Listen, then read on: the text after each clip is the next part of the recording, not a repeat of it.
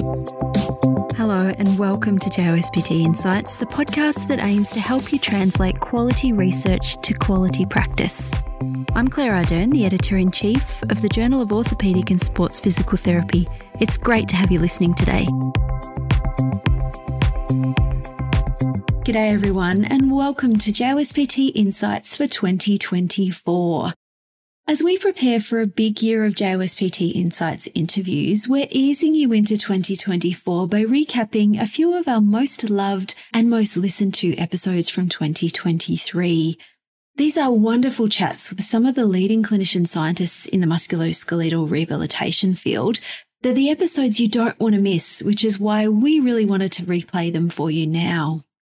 It is such a thrill to hear how much you all love the JOSPT Insights podcast Thank you for all of the support. We really love making the podcast and sharing with you the thoughts of all the fantastic guests who join us on JOSPT Insights. Thanks to them. And of course, a very big thanks to all of you. Okay, here's today's episode. Today, it is such a treat to have two gentle giants of the physiotherapy, physical therapy research world on JOSPT Insights. Professors Peter Kent and Peter O'Sullivan from Curtin University in Perth, Australia, are here to share, on behalf of the whole trial team, the results of their Restore trial, which was published in the very prestigious medical journal The Lancet at the beginning of May this year. Does cognitive functional therapy herald a revolution in how clinicians support people to manage living with back pain? Let's find out. Welcome to JOSPT Insights, Peter and Peter. Thank you. Thanks for having us. Today, we're talking about your Restore trial that was published a few weeks ago in the Lancet Medical Journal. And I think the first thing I should say is a big, big congratulations on a very important and a very impressive and relevant trial to what we do as musculoskeletal rehabilitation specialists. Peter Kent, why don't you set the scene for us today? Let's hear the short version of the Restore trial, what you did, what you found, and that'll set us up nicely to dive in what into what the results mean for the clinicians who are tuning in to us today.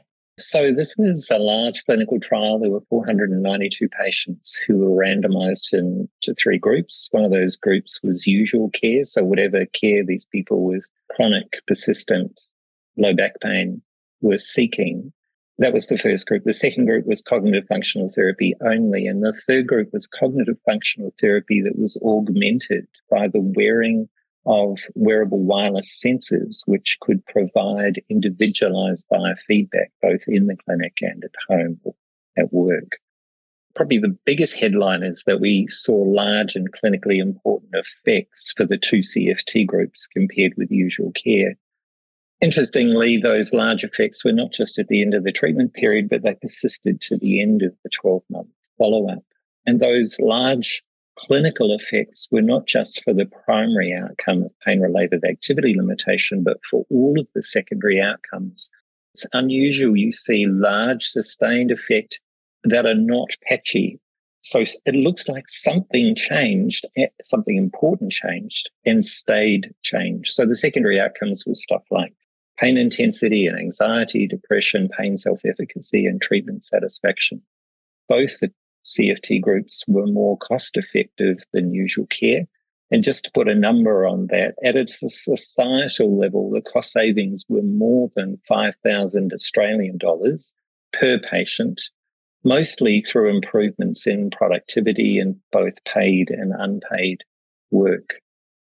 The addition of the wearable sensor biofeedback did not improve the treatment effect. And lastly, CFT was safe. So we saw no difference in the frequency of adverse events in the CFT groups relative to usual care. It's a, a, lovely summary, Peter, and it's it's interesting and as you say, really noteworthy that all of these outcomes, not only the primary outcome, but everything had a, a quite similar response when you looked at the three different groups in your trial. I'd like to ask you a little bit more about the wearables. Why what what was the thinking behind the wearables? Why did you think that that might make a difference? So we have been doing a body of research using wearables to try and understand a bit more about the relationship between change in movement and change in other outcomes, things like activity limitation and pain. Because it's such a central focus of, if you like, the physiotherapy canon. We put a lot of effort into changing movement. What we wanted to do was to understand that a bit more. So that's from a mechanistic perspective, and that's that's research that will still come out of the data.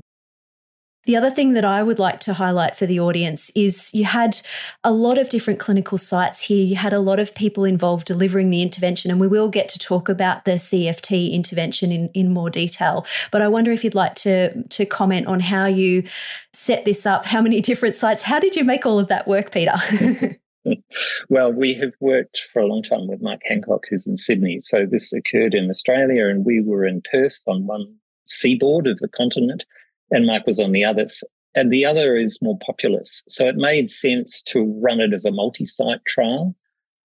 But the CFT trials that had been done before typically had between one and three clinicians. And we wanted to see could we take a cohort of people who had minimal exposure to CFT, could we train them to competency and do that in a kind of scale now, Peter O'Sullivan, I can't believe it's been you've kept your mouth shut for this amount of time in a podcast. So let, us hear from you it's now. It's unusual. it really is.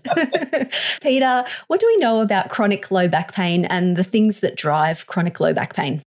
We've had so much research come out, I think, in the last 10 years, particularly, that gives us such a better insight to this condition.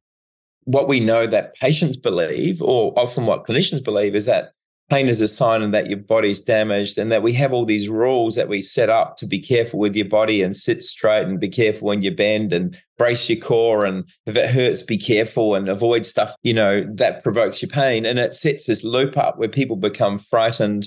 So much scanning that happens now that identifies these features on a scan like disc degeneration and disc bulges, which we know are normal in pain free populations. And we give them as diagnoses that frighten people and kind of lead them down this dreadful path of becoming very distressed, fearful, losing confidence in their body and starting to avoid and overprotect the body.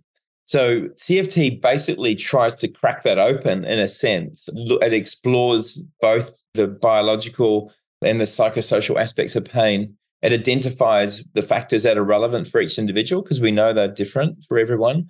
It's very person centered. So it kind of reaches that it meets the call of what people with chronic pain are calling for is like, you know, they want partnership.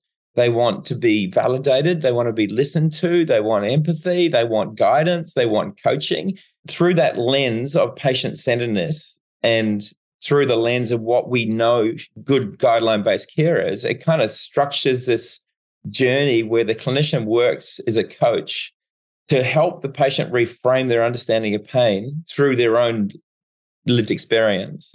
That pain is less about damage and more about overprotection.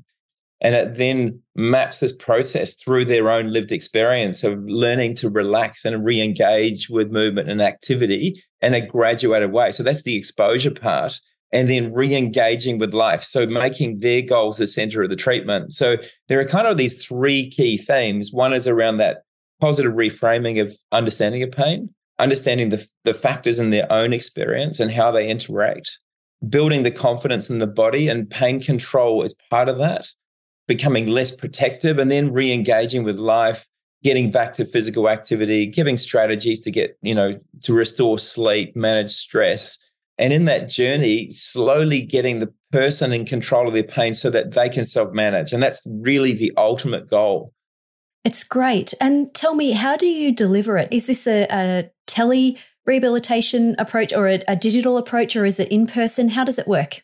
So it, it's in person. It's perfectly suited to tele. And, and in fact, we had to do some tele in, in the trial, which was not a problem because it's the kind of intervention where it's much more about coaching. And through zoom you can you know you can do behavioral experiments which is central to this approach of like you know the person might be frightened of bending. So it's like let's go through a process of like seeing what happens if you get get you relax your body and re-engage with it in a different way and actually not protect it and do the things you think are going to hurt you and you realize they're actually not as bad as what you thought. In person is how we designed the trial. Most of the trial was in person but it can it can be, and we're interested in that delivery of telehealth as an option. And sticking with you, Peter, how did you train the clinicians to deliver this CFT intervention? We heard from Peter Kent that you had a number of, of clinicians spread across the vast breadth of Australia. As Peter said, the previous trials had trained, like in um, Fersum's trial and Mary Keith's trial, there were three therapists. That was much more manageable. the idea, and this is really something we were very interested in, could we take people who weren't, you know, had an interest in this and train them up? So we asked them to first give us a video of them working with someone with chronic low back pain so we could kind of assess where they were at. We developed this competency checklist which kind of covered things like, you know, interview technique, person centered communication, exploring patient beliefs, emotions, stuff that physios are not very, we know they're not confident and don't feel skilled to do. And then how you manage work with someone who's someone's distress, goal setting, physical examination. So covered a whole lot of stuff around what we saw were the key components of this intervention. And then we staged this training program where we first taught knowledge and then we taught basic skills and then we basically worked with them with patients so we'd run these small workshops with each one of them would treat a patient with chronic disabling low back pain within the group and the trainer would work with them and we'd support them and then they go away and practice for a month and come back and we'd do it again and over the period of like three to four sessions or three to four workshops the therapist would get to watch each other working with the patient. They'd get to see where the roadblocks were. They get to, you know, they have patients who break down and cry, and, and we discuss how you might manage that, how you might support someone, how you might navigate roadblocks. So it was like real time working with patients with pain, building the self efficacy of the of the physio and the skill set to manage what were a really tough group of patients. And I think this is the other thing is these were not bit of ache pain. These people were profoundly disabled. And there were patients that a lot of the physios are like, we don't see these people. They're, they're people sitting in pain clinics or, you know, who've often failed primary care. They're a tough group. That was very empowering for the physios as well, of like actually working in real time with the support of a mentor and the and their colleagues. They kind of created this community of support to build their confidence and competence around managing this tough cohort. And what I'm hearing is there's almost two research programs going on in parallel here. There's the research program of the of of working with patients and the research program of working with the therapists. We actually saw this as a double intervention. It's interesting. The physio said, You're doing CFT on us. This was their own exposure training. This was their own behavioral training. And the thing that really fascinated us was, you know, I think we have, we go, Oh, yeah, we do this. When you actually watch your own behaviors, you realize we have all these blind spots. We say stuff and do stuff and signal stuff that we don't even know that that we're doing. And it's not until we get to have that feedback and see ourselves in real time. So we would film each of those encounters and the physio would then watch themselves and have to self-rate themselves against this competency checklist. And they go i had no idea when the patient said that tough thing, I giggled and looked away or crossed my arms or closed down and I shut the conversation down. And it was when a person might have said something about, you know, the impact that pain had had on their life and they were not comfortable with it and they signaled it, often from nonverbal cues. That sounds amazing. And I'm looking forward to what's coming beyond this trial that we're talking about. And we'll get to what's what are the next steps for research in a moment. But Peter Kent, before we get there, what I'd really like to hear from you is why you and the team think this cognitive functional training works to reduce pain. From my perspective, I think it meets the directions that a, a, large body of evidence that's not us, that's the whole research community is pointing towards that it looks like individualized and person centered care is a way forward. Patients seem to like it. Whether it's more effective requires trial designs that we haven't done, but, but we are meeting where the evidence is pointing. In terms of the specific mechanisms I think it's so interesting that everything changed and we don't really understand from a research perspective what were the key drivers of that. And that's a body of work to try and unpick it if, if it's important to unpick it at a mechanistic level, because it's really important to remember this is an individualized intervention. So, what works for one person may not work for another person. But in this trial, we have set up some lines of research in the data to try and unpick some parts of that. And one of them I alluded to earlier, which was around the relationship between a change in movement and change in other important clinical outcomes. We have uh, two projects running with PhD students who are looking at the co occurrence of change over time to try and understand is there a temporal relationship between the change of movement and change in other things, which one comes first, but also the psychosocial aspects. So measures of distress like pain, uh, sorry, like depression and anxiety, people's self-efficacy. When do these things change, and and what's the relationship of that change temporally to the change in other outcomes? I think it's a challenge when there are different things which are important for different people. And so that's a methodological challenge for an individualized assessment. But I still think that if there are strong drivers, we will pick them up in the data, or I hope we'll pick them up in the data. So we better understand what are the important things at a, at a whole kind of population level. Another line of research we're doing, which is to say, can we identify for whom this appears to be working? And perhaps more importantly, for whom it isn't working? And what might we learn from that about for whom it isn't working? Because there, there may be for particular subgroups of people, particular things that we're not addressing well. And it would be really good to understand that. The other line of research that we're we're involved in is qualitative. So Rob Schutz, he's a clinical psychologist who worked in our team. He was able to do a prospective qualitative journey of a bunch of these people going through the intervention to kind of unpack what was going on in their minds as they were going through it. Now, we don't have that data yet, but the kind of themes that we hear patients say are really simple things like, I thought I was damaged. I thought I was screwed. I had all these messages based on scans that my back was screwed. And I'd tried all this treatment, and this was my lot. I was terrified of movement. And the things that we anecdotally have heard from our other studies as well as like uh, this mindset shift that pain does not mean I'm damaged. It's not a good measure of it. That actually building confidence to use my body and not protect it and re engage with stuff is safe. And actually, it makes me feel better. And this building of confidence and this sense of building self efficacy of like, yeah, I can, can take control of this. I've been so dependent on medication and treatments and actually given up and actually I've actually had this new sense of agency. Managing flare ups is the other really big one. You know, every time I had a flare up, I thought my back was screwed. I've damaged it again, terrified me. And the other one was this kind of reconnecting with the body.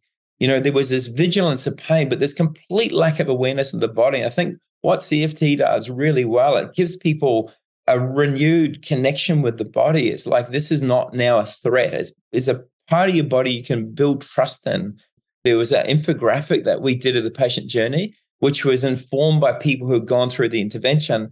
And they also talked about this body mind connection. This was holistic, but also that it had this kind of ripple effect to other parts of their life. It didn't just help their back pain, it helped the way they interacted in other aspects of their life. So it kind of speaks to a really interesting mindset behavioral reconnection thing that's going on, which is really complicated the complexity that you're talking that you're both talking about there is is why it's so critical to bring the qualitative research perspective into a trial i think we're getting much better and, and understanding the value of qualitative research and what that brings to a big clinical trial as you're both describing, there's so much to this that's about understanding people's experiences and, and the change in their in their whole lives that that doesn't lend itself to numbers. You need the qualitative research to really understand what's going on there. And I think, Peter Kent, you made the point really early on in the podcast today that this patient group, it wasn't people who were having their first experience of a niggle of back pain. These were people who'd, who'd been through clinical practice, who'd been through the ringer potentially, who'd had lots of treatments that hadn't worked and, and were potentially at their wits' end. I wonder how that might influence their experience of, of an intervention like CFT. It's such an interesting question, Claire, because we didn't know what this population would look like. We we had a set of inclusion and exclusion criteria which were more broad than is typical for people who do trials of this population. But the people who actually were in the trial had a median duration of four years of an episode. So that they had been having episodes and they considered them to be somewhat continuous for at least four years. They had had lots of experience of seeking care. And what we hadn't anticipated was that many of them had given up care seeking.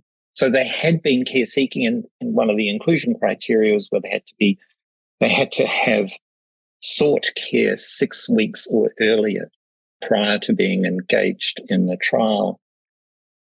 But interestingly, what we found was although half of them were taking medication at baseline for their back, and some of that medication was quite strong medication, over the period of the intervention, only around a third of them were seeking care. And anecdotally, many of them said that they had given up seeking care. And it, it's interesting to put it in the context of a, a, couple of us in the team were involved in a, a PhD that was done in Denmark, a, a guy called Soren Moser, who, had 10 years of data from the Danish registries where he looked at care seeking for people with chronic musculoskeletal pain. And what he found with this trajectory analysis was that the idea that people who have severe pain, and in the, the Restore trial, people had pain which is six out of 10, and they had disability which was around 12 and a half out of 23, which is quite high on the Roland Morris. So they were a disabled population who had high daily pain. We have this expectation they must be seeking care. And what we found and what he found is that large numbers of people give up because it's not working for them anymore. Yeah, and building on this idea of, of musculoskeletal pain, Pete O'Sullivan, I wonder is CFT an intervention for back pain alone? It sounds like a lot of the building blocks of this intervention are generalist and could potentially apply to other musculoskeletal, chronic musculoskeletal pain conditions. Yeah, so that's something we're really interested in doing, and we've been involved with some uh, pilot research. So JP Caneiro has been involved with some research, like a feasibility trial for people with knee arthritis have been told the only option is to have a knee replacement. So we're particularly interested in the groups of people in our community who have not responded to first line primary care, who kind of get caught in this horrible space of like, I've done it all, what's left? And it's like I'm on the scrap heap. And that's what the qualitative research is telling us that those people think. That could be for knee arthritis or hip pain. And we did the, the a qualitative study looking at people who have basically been told their hips are screwed and there's nothing, you know, just got to wait until you get old before you have a hip replacement. What are we doing with those people in our population? We're interested in the broader musculoskeletal landscape because we see that it kind of highlights what best care we think should look like. And that's what the best care guidelines are telling us that we our care has to be person centered, has to address the biopsychosocial barriers to recovery, it should be empowering people with self management. It should be educating them. It kind of ticks those boxes. So we're particularly interested in that question more broadly beyond back pain. I know, you know, through Twitter we hear, oh well, you know, these people, you know, the the control, the usual care group didn't get much care. So, you know, if we compare it to manual therapy, that they've done it. like it's it's like you know when you've done it all, it doesn't make much sense to do it again. Like we and we heard that we hear it from story after story, and we've got we've been able to capture some beautiful um, videos that we'll put up soon of just really just this sense of despair. I'm exhausted and I've given up and I've lost trust. I think that's the other thing. I've actually lost trust in healthcare. You know, this is my lot. And we can do better than that. I think in our in our healthcare landscape to say actually we need to give hope both to clinicians and patients to go actually don't lose trust. you know, we, we, we there are ways in which we can support you, and of course, this is not a panacea. Not like these people all got cured, but what they did say is they liked it and that they were engaging with life. And like Peter said, the cost savings were re-engaging with work. You know, their self efficacy was better. They were less fearful. They had less catastrophic thoughts around their pain. So lots of positive things shifted. There's lots of signals here that this is something that's good for people. And clinicians found it really rewarding because they didn't have this pressure to fix people all the time. There's that kind of sense of relief of like, God, I don't, it's not on me anymore. This is a, I think, a, a fantastic case study of research person centered, holistic research and where I would love to see musculoskeletal research continue to move. So I want to say a big congratulations to you both and to the, the broader trial team. Pete Kent, I know that this was a, a, a big effort, like all research is, and I no doubt you have some shout outs. You've, you've given a couple of shout outs, both of you. I'm going to give you the opportunity to shout out anyone that you would like to on the podcast as we wrap up today. It would be tempting to go to the chief investigators. But I really think we should start at the other end. And the big shout out should be to the 500 patients or nearly 500 who said, yes, you know, I'm up for this and I'd like to give it a go. I think the clinicians who, as we said earlier, were willing to put themselves through being trained in a way which exposed them. And that wasn't easy, but of course, that was a great growth opportunity. But you know, thank them for their bravery and thank them for hanging in uh, over some years in the trial. Also, to the support staff, you know, the people who are often overlooked, you know, the people who managed things from a technical perspective, the people who would in ethics and contracts and finance and all those wonderful people who lend their really important skills and are often overlooked because it takes a village to raise a child, and it takes a village to run a trial of this size as well. Of course, to the trial team, both the folk who were the research assistants and the people who ran the trial centres in each city, and to the chief investigators, this really is kind of a six year exercise. And so everyone really deserves some part of that satisfaction. And there's so much more still to do, and we'll keep at it. I know Peter Kent's here, and he's one of these guys who you'll never see on social media. And same with Anne Smith. These are two amazing human beings who are just work their guts out, and you will never see their names on social media. We are just so deeply grateful that Peter came from Denmark to Perth, really with this trial in mind. We're so grateful he did that. And, you know, Anne Smith's been a really central part of our whole research journey, which has really evolved across 20 years. It wouldn't have happened without her. Really important. And, you know, then other, you know, people on our team like JP Caneiro, who was involved with the training, a really wonderful human being who's been, was really sort of backed me up around the training of the clinician. So it's speaking out for the people who won't put their hands up, I think. Unless you do something like this, you have no idea of the extraordinary work and commitment that people do well beyond any paid hours and it's very easy to kind of take pot shots at researchers and bag them out in social media. But my God, they have they're not doing this for money. I can tell you. no, and I'm so grateful to all of you for the incredible work and so proud of you all. It's so exciting to see physical therapy, physiotherapy in the Lancet of all places, and that really is a testament to not only the hard work but but the value that physiotherapy, physical therapy, musculoskeletal rehabilitation can bring to all of the patients that we're that we're seeing and people who are, are struggling with musculoskeletal health issues. So thank you both, Peter Kent, Peter O'Sullivan, for joining me on JOSPT Insights today. It's been such a pleasure. Thank you so much, Claire. Thanks, Claire.